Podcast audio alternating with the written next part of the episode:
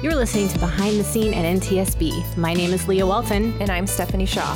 Thank you for joining us as we talk with the people and learn more about the work being done here at NTSB. Welcome to episode 29 of Behind the Scene at NTSB. The board recently completed our investigation of the March 2018 Tempe, Arizona crash involving an Uber test vehicle and impact with a pedestrian. Today, Leah and I are excited to be joined by two of our highway crash investigators, Ensar Becic and Mike Fox. Welcome, guys. Thank you. Good to be here. Thanks. Um, as we get started, what we always do um, is allow our guests to give a little background on um, what they do and how they arrived at the board. So, Ensar, I'm going to start with you. If you would Oh, share a I'm little bit about your first? background. Yeah. Um, I was in school for a very long time, and um, I finished my school at Illinois, University of Illinois, Mm-hmm. great place. Then I did a number of years in Minnesota as a postdoc.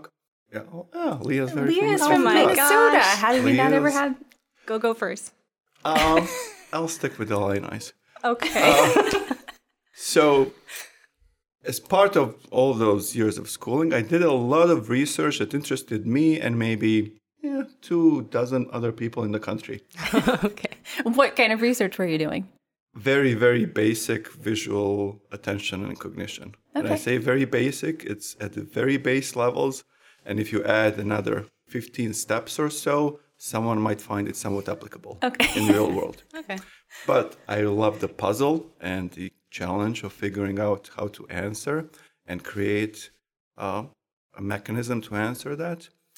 But after a while, I realized these might be somewhat selfish reasons for continuing that kind of work. I loved it, but it had very little practical use for um, the rest of the world.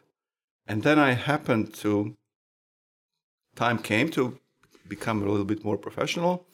And then I saw uh, an ad for highway crash investigator slash project manager. Sounded incredibly cool. I thought I would have no chance of getting this kind of job, but after a couple of interviews, I think it helped that um, it wasn't furlough at that time, but there was some kind of lack of funding due to which they were not able to bring me for an interview in person. So I had a couple of over the phone interviews, which I think helped a lot. They didn't have to see me in person Oh my god. before offering me a job. so I've been here for six years now, and I'm very happy to be here. So, what what is your degree, or what is your? Oh, your? that um, part. yeah, I'm just curious about It's, these. uh, I have a doctorate in visual cognition and human performance. Okay. Right. Thanks, Mike. So I'm a native New Yorker, Long Island. Grew up in Garden City and uh, went to the Citadel in Charleston, South Carolina, which is my undergraduate. Okay. And um, went immediately into the Army. I was armor officer, came out a captain, and then went into the private sector. I was in production management and textiles manufacturing for a number of years. And then um, was recruited into the air freight industry for Airborne Express. I was a terminal manager, so I did airline uh, safety as well as uh, um, freight, over the road delivery, and package delivery. Wow. So I did that for over eight years. And then I was recruited. I was doing a presentation in, uh, at the University of Richmond, and uh, I was recruited from that uh, seminar that I was attending and um, got an offer to uh, go to uh, Federal Motor Carrier Safety Administration. Okay. And uh, after several interviews, I was hired and became a special agent for the DOT. I was there for a dozen years. And then um, I was also trained as a crash investigator and uh, was out on scene at a crash in Doswell, Virginia. And the NTSB came, Right. and uh, Pete Katowski was the IIC, and he said, Hey, I, I like you, Fox. And so, uh, long story short, um, I, I applied for a job here, and I've been here for almost eight years now. Wow. That's great. I think we have about two or three, or at least three other practically the same stories of a person and who ended up uh, working in the highway office, who met who worked on a previous crash investigation Okay, yeah. a number of years ago. Sure. Not just in highway, we've heard that with um, rail, some of our rail investigators as well. Mm-hmm. And so you, by with your background, you also are multimodal with your a little bit of aviation and some rail as well. Well, aviation and, and highway. Okay. So those were the two areas. I dealt with uh, FAA investigators as well as uh, DOT. Sure. So anyway, I'm I'm happy to be here. Well, we're happy that you're here too. Yeah. So we're here to talk today about the uh, Tempe, Arizona um, collision that we just held a board meeting about. And um, if you would, before we kind of um, get into some details, can you summarize for us um, the what happened in the events of the crash and then what was determined to be the probable cause? Very succinctly, um, since we are the meeting, the board meeting occurred two days ago. Uber ATG was testing what they are hoping to be an automated vehicle sometime in the future. And uh, as part of the testing, they had a vehicle operator who was tasked with taking over when system fails to detect anything, which should be uh, an expected part of testing of such systems. The operator was distracted for prolonged periods of time by her cell phone, and a pedestrian that was crossing where she shouldn't be crossing mid-walk, mid-block um, was hit by the vehicle, who, due to number of complexities, even though the system itself could see the pedestrian, couldn't recognize the intent and where she was moving, and the combination of the operator who was heavily distracted, uh, the crash ensued, resulting in a in the fatality of the pedestrian. And seems a really simple or basic crash in terms of how frequently they happen. Pedestrian crashes such as these happen all the time, Yeah. except this one involved a developmental test vehicle. So the focus of that is uh, of the crash of the investigation was on that. Even though it may appear that the focus really should be on the automation and technical aspect of all that, that really is just the mechanism that we're the tool that we're use, using to get to these self-driving vehicles sometime in the future, who knows when. But the big part of that was uh, the company operations, safety culture, which I know very little about in terms of that topic, which is why we have Mike, who can talk about this for weeks. And the other two components, which is the oversight from the fed- on the federal level and on the state level, because this is a very different issue and and that we're and, and the problem it, the change is enormous that we're trying to make. We're making a jump to fully automated vehicles that might allow you to take a nap or read a book while you're being transported. Sure. And so I think that's a, a good segue for people that might not um, realize that, well, the NTSB is a small agency, and with over 36,000 um, fatalities on the roadways every year, our highway staff is not equipped to be able to investigate all 36,000 of those of those crashes. Um, so when you are determining which investigations you'll or crashes you'll you'll come out and investigate, um, what are some of the deciding factors for that? Well, we have the uh, most wanted list, which is a guiding uh, element that we uh, always refer to. And we also have uh, a set of other criteria in highways, such as high fatal count, if it's a grade crossing, school bus crash, different things that are definitely um, uh, things that need to be evaluated, whether we're going to launch or not. But if any of those elements are, are on the books with the duty officer, then we will deploy. Okay. And then obviously, with new technologies that are being um, introduced into the environment, there's obviously an, an interest in, in investigating those as we're kind of moving into that space and how those might influence yes what it looks like in the future. even though it, in in this case it involved a single uh, fatality, we've invest- investigated some that might not involve a fatality, but we also investigate a lot of crashes where Mike would be heavily involved because they involve various commercial operations. Sure. And they generally will also include much greater number of fatalities. So let's talk a little bit about automation, um, because in the grand scheme of things, some people think that automation means fully, I don't need to drive my vehicle. Um, some people understand automation to be just cruise control. Um, can you talk a little bit about um, the level and what de- le- the levels of automation and what defines them? Uh, since this is meant for public consumption, I think we realized during this investigation that it might be best to try to stay away from SAE levels mm-hmm. or only introduce them as necessary with a disclaimer that general public doesn't really use these these levels because they have very little meaning. Sure. It's more meaningful to just define them in terms what their capabilities are, sure. mm-hmm. functionalities mm-hmm. are, and what is your as a driver, human driver, responsibility. Yeah. Rather than is it level two or three, and especially with the this developmental system, mm-hmm. this isn't isn't just the general public. This is the rest of the industry and government. Uh, it's a test system. How exactly do we define it in terms of the SAE levels? Mm-hmm. Sure. It's sort of well, clearly it's not working very well because it's a test system, right? So it hasn't met any specific criteria, but they use something. What's the intent of mm-hmm. it? Sure. So mm-hmm. when you finally are able to figure out the problem and solve it, what level of, of automation will it be? Sure. So for the general consumer, if they go out to the marketplace to to buy a vehicle now, what sort of um, systems are they able to purchase kind of in, in not describing it as level one, two, three, or four or five, which are the levels of SAE um, defined levels of automation. But for the for the general public, what what sort of vehicles do, can they go out and purchase today?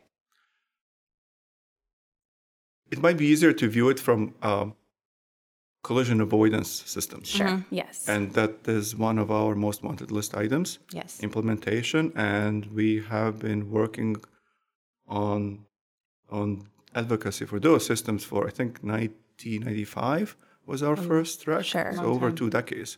Mm-hmm. And simply they're systems usually for prevention of forward uh, crashes or, or rear end crashes, forward collision warning and automatic emergency braking. And those are the systems that have shown they have benefit and can save lives either through prevention or mitigation. Systems such as Autopilot from Tesla, which is really just a brand name, mm-hmm. is meant to be a convenience system. And every single manufacturer that has any, even these higher levels, they're not really high, of automation always state you as a driver must always pay attention to mm-hmm. everything. And also, if you're buying a new vehicle and you're not sure what types of technologies are included in your vehicle, or if you know you see it on the dashboard and say, "What's that?" Um, it's always important to read the you know the driver's manual, or you can always go to um, My Car Does What. I don't I don't know what the actual website is, but it's a I think it's exactly web- My Car Does it What. My Car Does What, where you can go in and basically figure out what vehicle you know type in your vehicle, and it'll show exactly the different types of technologies that your vehicle has, and I think how to operate them. It, it definitely explains to you kind of what limitations it has or mm-hmm. how you can expect it to, work. we to do a pretty bad job other than my car does what does what which is an excellent resource mm-hmm. The really ncap us ncap is pretty very poor we are well behind compared to australian and japanese euro ncap which mm-hmm. every single year increases the ceiling of what what is required for a vehicle to reach a top score. Mm-hmm. Our NCAP, the top score, which is five star uh, safety rating system, mm-hmm. has been the same for quite a long time, and it includes only crashworthiness. Yeah. In the beginning, we've had what maybe vehicles with two or three stars, and now every single one is five, and kind of it loses its meaning. Sure. But the uh, Insurance Institute for Highway Safety has also um, done some testing and crash testing and has done some rating of the the technologies that are available. So they're a resource to people as well if you're mm-hmm. looking Absolutely. if you're looking for the rating systems and kind of who's performing well, they they've done that, IIHS including provides. some recent um, pedestrian detection technology. They Mm-hmm. in 2019, that's a, a testing and rating system that they've introduced. Yeah. IIHS provides, uh, in my opinion, much better resource than uh, NCAP. Sure. So, Mike, looking at um, the policy in Tempe or in Arizona for for testing, um, did they do they have a task force take um, program in, in Arizona the way they No, do in Pennsylvania? They No. don't. No, it was it was basically come come on in and test your vehicles. It was more of a economic incentive to come with a low bar of uh, admission. So, um, and and that's why we crafted a recommendation to try to address that because it's rather weak and it needs to be strengthened. So, for states that would be considering um, allowing the testing of vehicles on their on their roadways, what would you say would be the first things to consider, or maybe as they're they're thinking about whether or not this is something they really want to invite onto their roads, what would be first areas that you would want to make sure that you kind of considered or had in place policies, that sort of thing? In, in, in this in, in this crash investigation, we specifically looked at two states because um, Uber ATG was testing there in California and in Pennsylvania, and kind of used them uh, as a, um, a, um, a good platform. And we realized that they had a lot of good elements that would be applicable for any state to use as a model. What would, what would some of those things be? Well, as I described earlier, to have an application process and then potentially have some type of a oversight board or committee that would review that, so there would be some checks and balances. So, what's sort of areas of expertise might might you want people, you know, that have oversight of these um, Sure. these operations in a state? What would what would be helpful? Well, people that are involved in government it would be very helpful, and then also law enforcement, emergency responders, so they would know how to react to a vehicle that has all this kind of, you know, what do you do when you go in there? How do you disable it if it's on fire? Does it have specialized batteries or whatever? And then, um, as I mentioned earlier on the uh, Pennsylvania model and California, to have uh, folks from academia that are familiar and people that are involved in the testing or, or AV world. Yeah, well, not just technical, but people, uh, your kind of people. That's people who know what safety culture is, what's uh, uh, what safety risk mitigation means. Yes, you, you, it would be a, a, a good component as well. Because we can't expect them to know, understand machine learning or how any specific automation system works. But just to be able, we in the report we use ended up using word holistically a number of times because we couldn't figure out what is kind of single one or two metrics that could be used mm-hmm. because there's Mike is excellent at describing this to be able to look at the company or, or at the testing overall just to see where the risks are. Sure. And one of the things that was interesting in this investigation was essentially uh, Uber ATG um, was founded in 2015.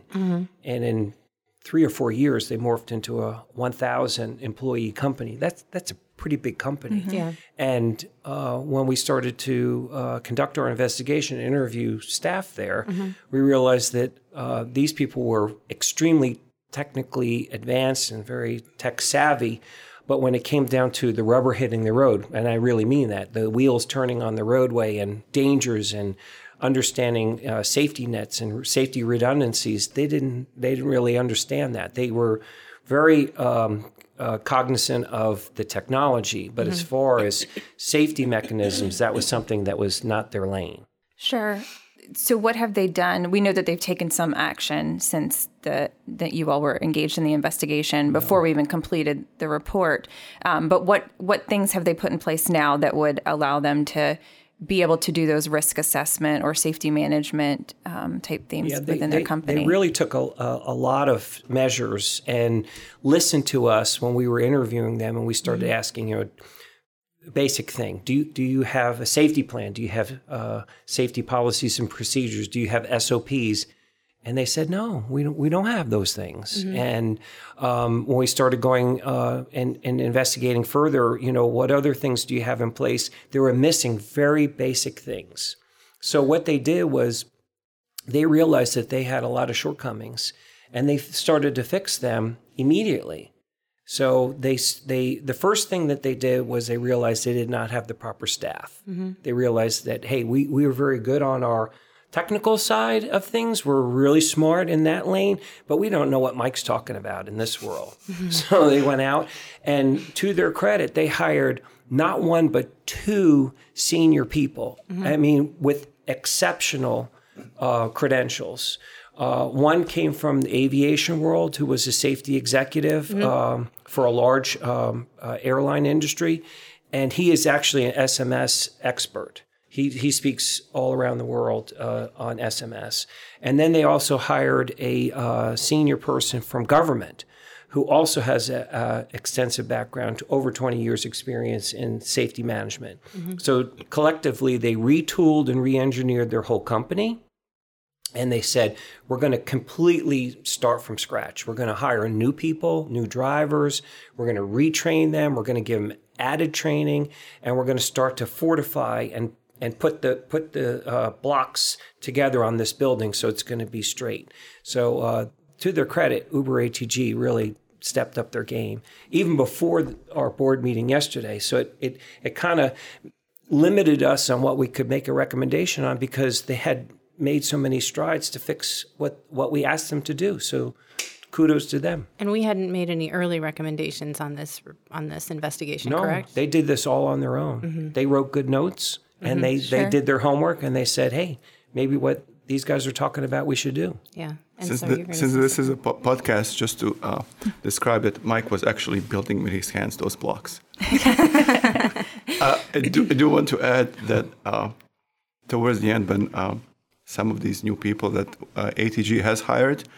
Mike was very, very happy for one simple reason that he was finally able to talk to someone who speaks their language. That's sure. True. Around safety finally, management. someone who understands what I'm talking about. So safety management systems and, the, and safety management is something that often comes up in our other modal investigations, mm-hmm. but not really something that we hear all that often. I would in the passenger vehicle space of highway because i know we we've talked about safety management and risk management as it relates to some commercial operations in larger vehicles but this is really kind of the f- the first time that i recall us talking about the idea of safety management when we're talking about passenger vehicles and Correct. testing of passenger vehicles. That's true. Because in this case in this crash just as i was describing earlier uber atg had morphed into a fleet they were mm-hmm. now, they were not, they thought of themselves as still being uh, uh, inventors. Mm-hmm. And they did not realize that they had a commercial enterprise on their hands because they were actually still picking up passengers. Mm-hmm. So that's a commercial fleet. Yeah. And that was before they stopped. They stopped doing that before the crash. Right, but they yeah. still had. They were doing. They had uh, test vehicles that were picking up passengers. So the fact is that they had uh, evolved into a commercial fleet, but they did not have the infrastructure as, as I had sure. described to, to kind of rally and, and understand hey, we have a lot of miles going on. We have a lot of people, a lot of moving parts. We need to start to build these safety systems in place. Mm-hmm. But, you know, as I mentioned, they did fix them. So, Mike, I know you mentioned safety culture, and I think that um, we've talked about the driver and and Ensar when he was describing the the crash was distracted by their cell phone use. They were streaming video um, mm-hmm. at the time of the crash. Yes. When you look at safety culture, and I know that Uber actually had a policy in place for cell they phone did. use behind um, the wheel. Can you just kind of talk a little bit about safety culture? and maybe the fact that that driver was using their cell phone even though there was a company policy what that might tell you about your safety culture if and you realize that. that the driver was being recorded Yes. So you're talking about a lot of different things. So let's try to break it down. So safety culture, just for those who may not know it, is a series of beliefs and values that a company would have to embrace safety. And it should start from the top and go all the way down to the lowest level employee. Everyone should be breathing it. It should be like religion. You have to have it run through your veins. It has to run through your veins sure, so yeah. that if you stop an employee in the hallway and say, "What is you know what is your main policy?" They should be able to spout it off because mm-hmm. it's ingrained with them from day one that this is the way that Uber ATG, ATG does business mm-hmm. or XYZ company does their business, mm-hmm. and the fact is that although uh, Uber ATG did have policies and procedures in place, they were not ingrained. They were not fortified by the employee. And for some reason, well, for a variety of reasons, you know, policies and procedures were not standalone policies and procedures. Um, the driver evidently knew it was okay to get away with doing uh, watching TV on her cell phone, mm-hmm. And uh, the fact is that Uber ATG had an inward-facing camera and could have easily caught the driver, but they didn't even use the tools that they had. Mm-hmm. And so I was going to say um, something. For this investigation, I was a project manager, which means I am tasked with writing a final report that goes in front of the board. So several months ago, I asked Mike, I really need your help writing about safety culture because to me it's still an abstract term, and I kind of need some tangibles, examples of it. And Mike starts with, "It's in your blood, you know it." like Mike, it sounds fantastic, but it just doesn't look that good on paper. Yeah, well, it has to be like religion. You know, that's an easy way to describe it. People mm. have religion and it's a series of beliefs. And that's the way safety culture has to be in a company. It has to be the way the company does business, period. It's only mm-hmm. one way, the right way. Mm-hmm. And um, I can speak from, I, w- I used to work in the airline industry, and there's only one right, one correct way to balance a plane. Otherwise, it's going to crash. Mm-hmm. So there's very specific things. It's done by a checklist. It's done by discipline, it's done with training, and it's reinforced over and over and over again. So I think you were talking earlier that, you know, it, as far as uh, safety culture, it, it does exist in mm-hmm. the commercial fleets, mm-hmm. but this was a, a new example of uh, safety culture that definitely is applicable to this type of um, uh, sector. Mm-hmm. And, um, and it's great that we were able to investigate this crash and I think presented to the industry that really all AV testers need to be doing it, whether you have 10 people or a thousand or however many well, employees. At the end, uh, because of all those things that M- Mike has described, of changes that Uber at ATG has made on organizational and then on more uh, tangible, those uh, oversight and technical changes, we ended up making a sole recommend, single recommendation to ATG to continue and com- completed implementation of SMS. But uh, our hope is really that the whole report itself, mm-hmm. along with those recommendations that affect NHTSA and, and the states, will be used by industry to recognize what is really needed to conduct this testing safely. Sure. Mm-hmm. And that it can be uh, its same approach as before when testing ABS in, a, a while ago mm-hmm. that this is very different, that the risks are very different and, and real.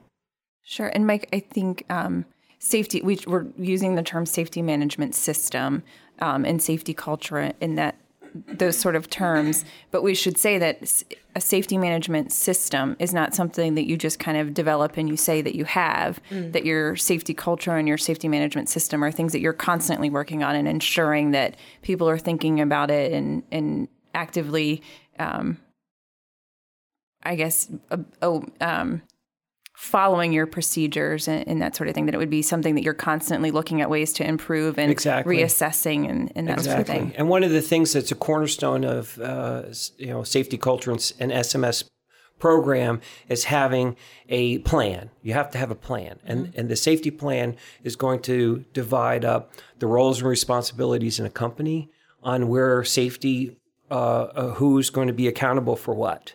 And it, it, has to be a living document. It can't be something you just craft and put on a shelf. Mm-hmm. It has to be something that's re- revisited each year because your buildings could change, your equipment can change, your personnel will change. And so that has to, uh, you know, carry forward as time progresses. Mike, you mentioned that, um, or Leah mentioned, I think, that um, they, there were inward cameras that were observing the driver's behavior in this case. And I know when I was um, listening to the to the board meeting that something that you all said about about the driver was that she had actually driven this loop or this route that she was on 73 times. Yes. And that in this particular case, she unfortunately hit and killed a pedestrian. A- after after the crash, I'm sure that they reviewed the video had had she had that been something that she was normally doing? Was it was she commonly streaming or, or using her cell phone while she was We don't- driving? Or we don't we don't know. We don't have that uh, uh, uh, specific information. Uh, we do know that she was uh, she had downloaded her uh, a, a, a TV show onto her phone, uh, and it was on at the time of the crash. sure. Well, We, we know that the supervisors were not reviewing those. I, I think uh, the only time the trip supervisors would, would review videos is if someone ratted another operator that they were doing something they weren't supposed to. But this, the driver supervisor, the accident driver supervisor, had never reviewed any of her videos, ever. And however, the policy for Uber ATG for cell phone use was a fireable offense, correct? It was a termination. Yes. So for a long time, and not just in this case, I mean, NTSB has long advocated and made recommendations around um, recording technology to be able to kind of, as a part of an SMS or a risk assessment, is to be able to identify um, behaviors of, you know, pick any modal industry, and and we we've made recommendations. Um, they obviously made the investment in having this safety technology of being able to observe drivers. What should they have been doing? I mean, how often would you have expect someone that had a really good policy and system in place to be reviewing videos as they're, especially as they're in this testing phase? Sure. I, I I would recommend uh, weekly that um, a supervisor should be scanning um, going in there. I mean, I, I can't imagine that their their duties were that overwhelming that they couldn't have done it more frequently. But uh, the fact is that uh, they had the technology and they just were not taking advantage of it. And it should be noted in the commercial industry in in um, um, tractor trailers and in buses, they have this technology. It's been on the market for years and years, and they have taken full advantage of it, the inward facing as well as external video uh, feed uh, in order to monitor compliance. So it's it's it's not a new technology. It's been around a long time, and it's a shame that they didn't take advantage of that technology that was there. But uh, fast forward, they have installed new cameras that actually are going to be monitoring the driver for inattentiveness. So if the driver diverts their eyes away from the uh, the roadway, or if they're looking scanning down for potentially uh, uh, a cell phone violation, they would know, and the software is going to send an alert to the safety manager instantly. And the driver will be warned. It's going to give them a tone saying, you know, you're you're not in compliance. So actually, these changes that uh, Uber has made with the real-time uh, monitoring of attentiveness and bringing back the second operator give you an idea as to what they've had in at the time of the crash. That their methods of providing oversight were not really very effective at all, particularly in this kind of testing where automation complacency should uh, be a well-known and expected risk. They, they should have more robust methods of providing oversight because automation complacency should be expected that it would occur. So and and that drivers would really need help. Sure. Can you can you describe a little bit what automation complacency is? And I and like you were saying, I guess why they why they should have expected that. I mean, it seems like it's new technology and to think that right away you can expect that people would be maybe over relying on it. What what makes that the assumption? Even though this may be new technology, it is something that has been researched for decades across various industries, not only transportation industries. Briefly, it could be viewed as a reduction or reduced attention or, or vi- vigilance in the monitoring of, uh, of an automation, typically as a result of a low failure rate. So when you are tasked with monitoring something where an event rarely happens, you may you're much more likely to, let's say, engage in even willful uh, misuse, such as the, this driver by willfully using her phone, or just sub- unconscious, really subconscious mind wandering. Mm-hmm. How often do you drive well, maybe not in DC, but let's say somewhere in Nebraska or, or, or just outside of town where mm-hmm. there's not much traffic, not much happens, and you don't really recall the last few miles. You're mind wandering. Mm-hmm. And that is perfectly normal. That happens all the time. So that should be expected. And complacency, automation complacency has been found um, in aviation, in um, even marine uh, type uh, cra- uh, allisions. That's the term. we use. and as well as other settings. So, for example, nuclear uh, uh, in industry, where wherever a person, you may have a person in front of 10 screens to monitor changes in the environment Right. where And they, get, bo- rarely they get happen. bored. Sure. They get bored. Absolutely. So vigilance decreases, attention decreases. And in this kind of environment, highway, if automation fails to detect or to do something, and if it so happens that the operator is inattentive at that particular time, we know crash can ensue within a few seconds. It doesn't take very much time. Sure.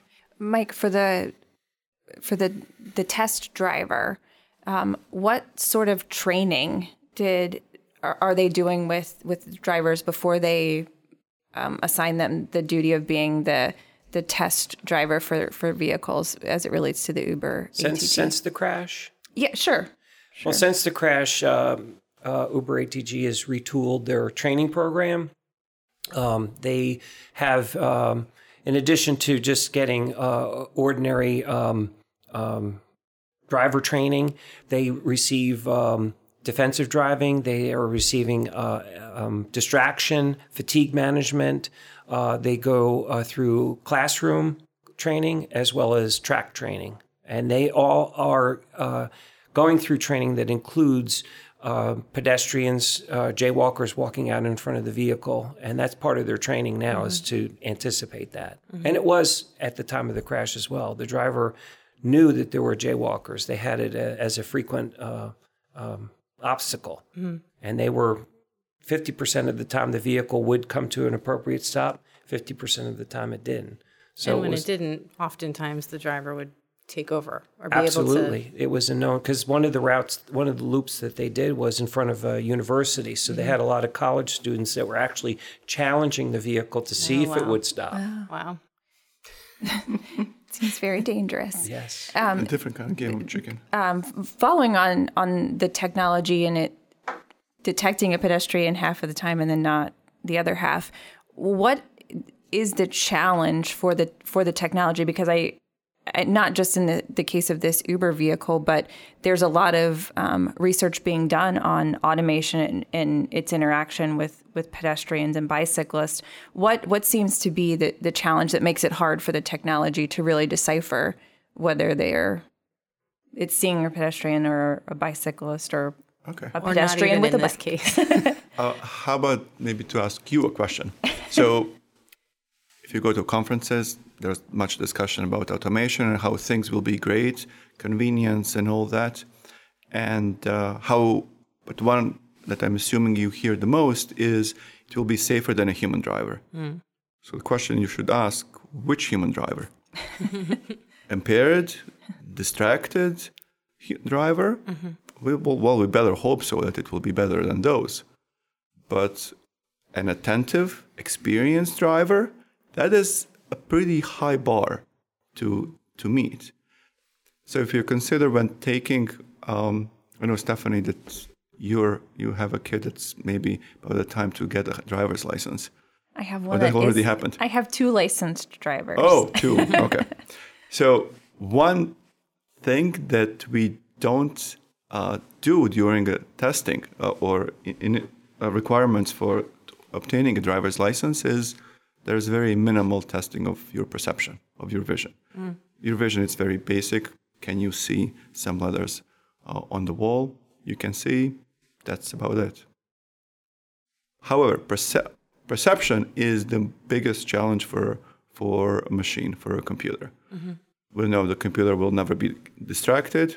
It won't start the engine uh, drunk. Maybe if there's too much coolant in it. but perception is the is the problem. Or when you're testing, you uh, and your kids are testing, are taking a, a driving test. it, they include do you know your traffic laws? Can you parallel park? Can you figure out uh, maybe a gap or how to cross? But you're not, they're not tested on what is that at the side of the road? Mm-hmm. Sure. Is that a human? Is what's the intention? Right. because we human perception is excellent. It's, it is very good. Clearly, we have limitations, but overall, we can identify what we see, mm-hmm. even if it's something we have never seen before. A guy walking crossing the street in a chicken suit. In, in a chicken suit, we know. Okay, it's a guy crossing the street in a chicken suit. even though we've never seen it before, and you know where it is going, whether it's potential hazard or not. Mm-hmm. For a machine, it is the biggest challenge. Mm. Was that the question? Yes. Yes. Okay. Yeah. You got it. or even uh, to add to that, uh, it could be a paper bag going across the street. You know, is it, can I run over it or is it a boulder? You know what I mean? So it's very difficult for the machinery. So when it comes to driving, robots are not going to take over the world yet. Not, not yet. Not yet. and that, that needs to be said constantly o- over and over again, especially when question is asked.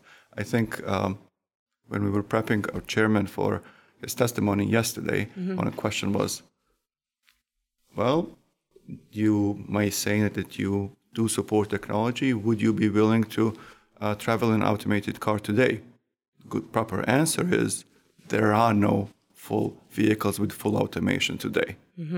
But I most definitely do want a vehicle that has collision avoidance systems.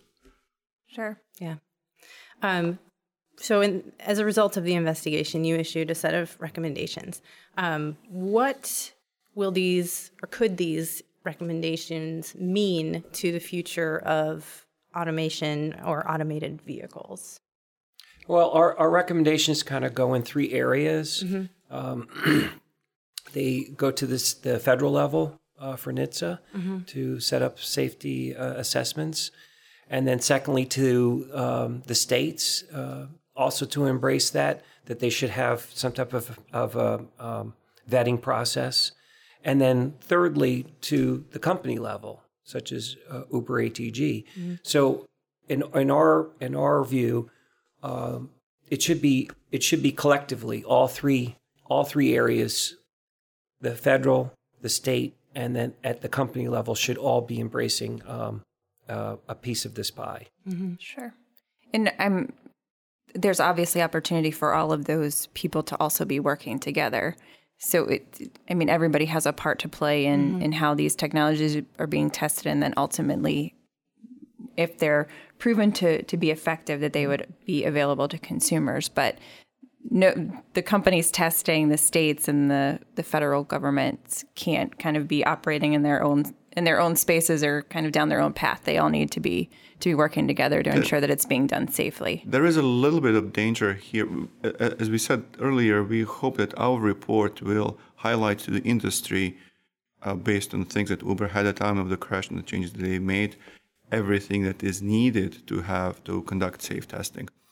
But there's a little bit of danger, especially when maybe listening to the testimony yesterday, particularly from DOT and NHTSA, about kind of the authority, what generally NHTSA's role is, mm-hmm. and the traditional division of oversight. NHTSA regulates the vehicle, states regulate the driver. We're kind of separation of church and state, mm. basically. But with these developmental systems and their testing, I don't believe this division of oversight can apply at all. It's not clear as to who's in control of the vehicle, the computer or the driver. Mm-hmm. And as we've described earlier, the operator was essentially part of the system. She was the final uh, safety redundancy to take over in case of potentially emergency situations. So, for that reason, you may have a situation where NHTSA might say, hey, it's test testing operator is is should be monitoring. It's not our authority. And if you have state that says the same, it should be the vehicle. And then you have no one playing, and it's kind of children running around with knives or scissors, whatever the phrase is. Well, we are. Uh, it's clear that you guys could talk about this topic for a few more hours, but we are getting to the end of our podcast time. So I'm going to um, allow you any final thoughts before we close out, either of you. Maybe if I can start and Mike can finish. Um, in the last, without giving an exact timeline, uh, after we released our docket, we met with a group that asked us a question, and it was, "How were you able to get all this information about the system and everything?" Mm-hmm. At which point, I kind of, I'm using my hands to frame, um, pointed to Dave Pereira, who was our investigator in charge, and mm-hmm. said look at this face. They say Dave, and the information just flows. but uh, maybe more realistic answer, although that one is very realistic, is our party system. Right, and uh, the great, great uh, point that this investigation was very special because we got to work with uh, Uber ATG and Volvo, and both were exceptional party members. And a investigation can definitely hit a brick wall if we're not receiving the information in mm-hmm. a reciprocal manner. Mm-hmm. And in this case, both of those entities were transparent. They gave us everything immediately, and um, and in the case of ATG, not only were they transparent and gave us everything that we wanted, but they also were learning and mm-hmm. fixing as we were going along, when we identified some shortcomings, they were fixing it. So uh, the experience was really uh, great working with those two party members. So hats off to them. Great. thank you. Stephanie, any final thoughts from you?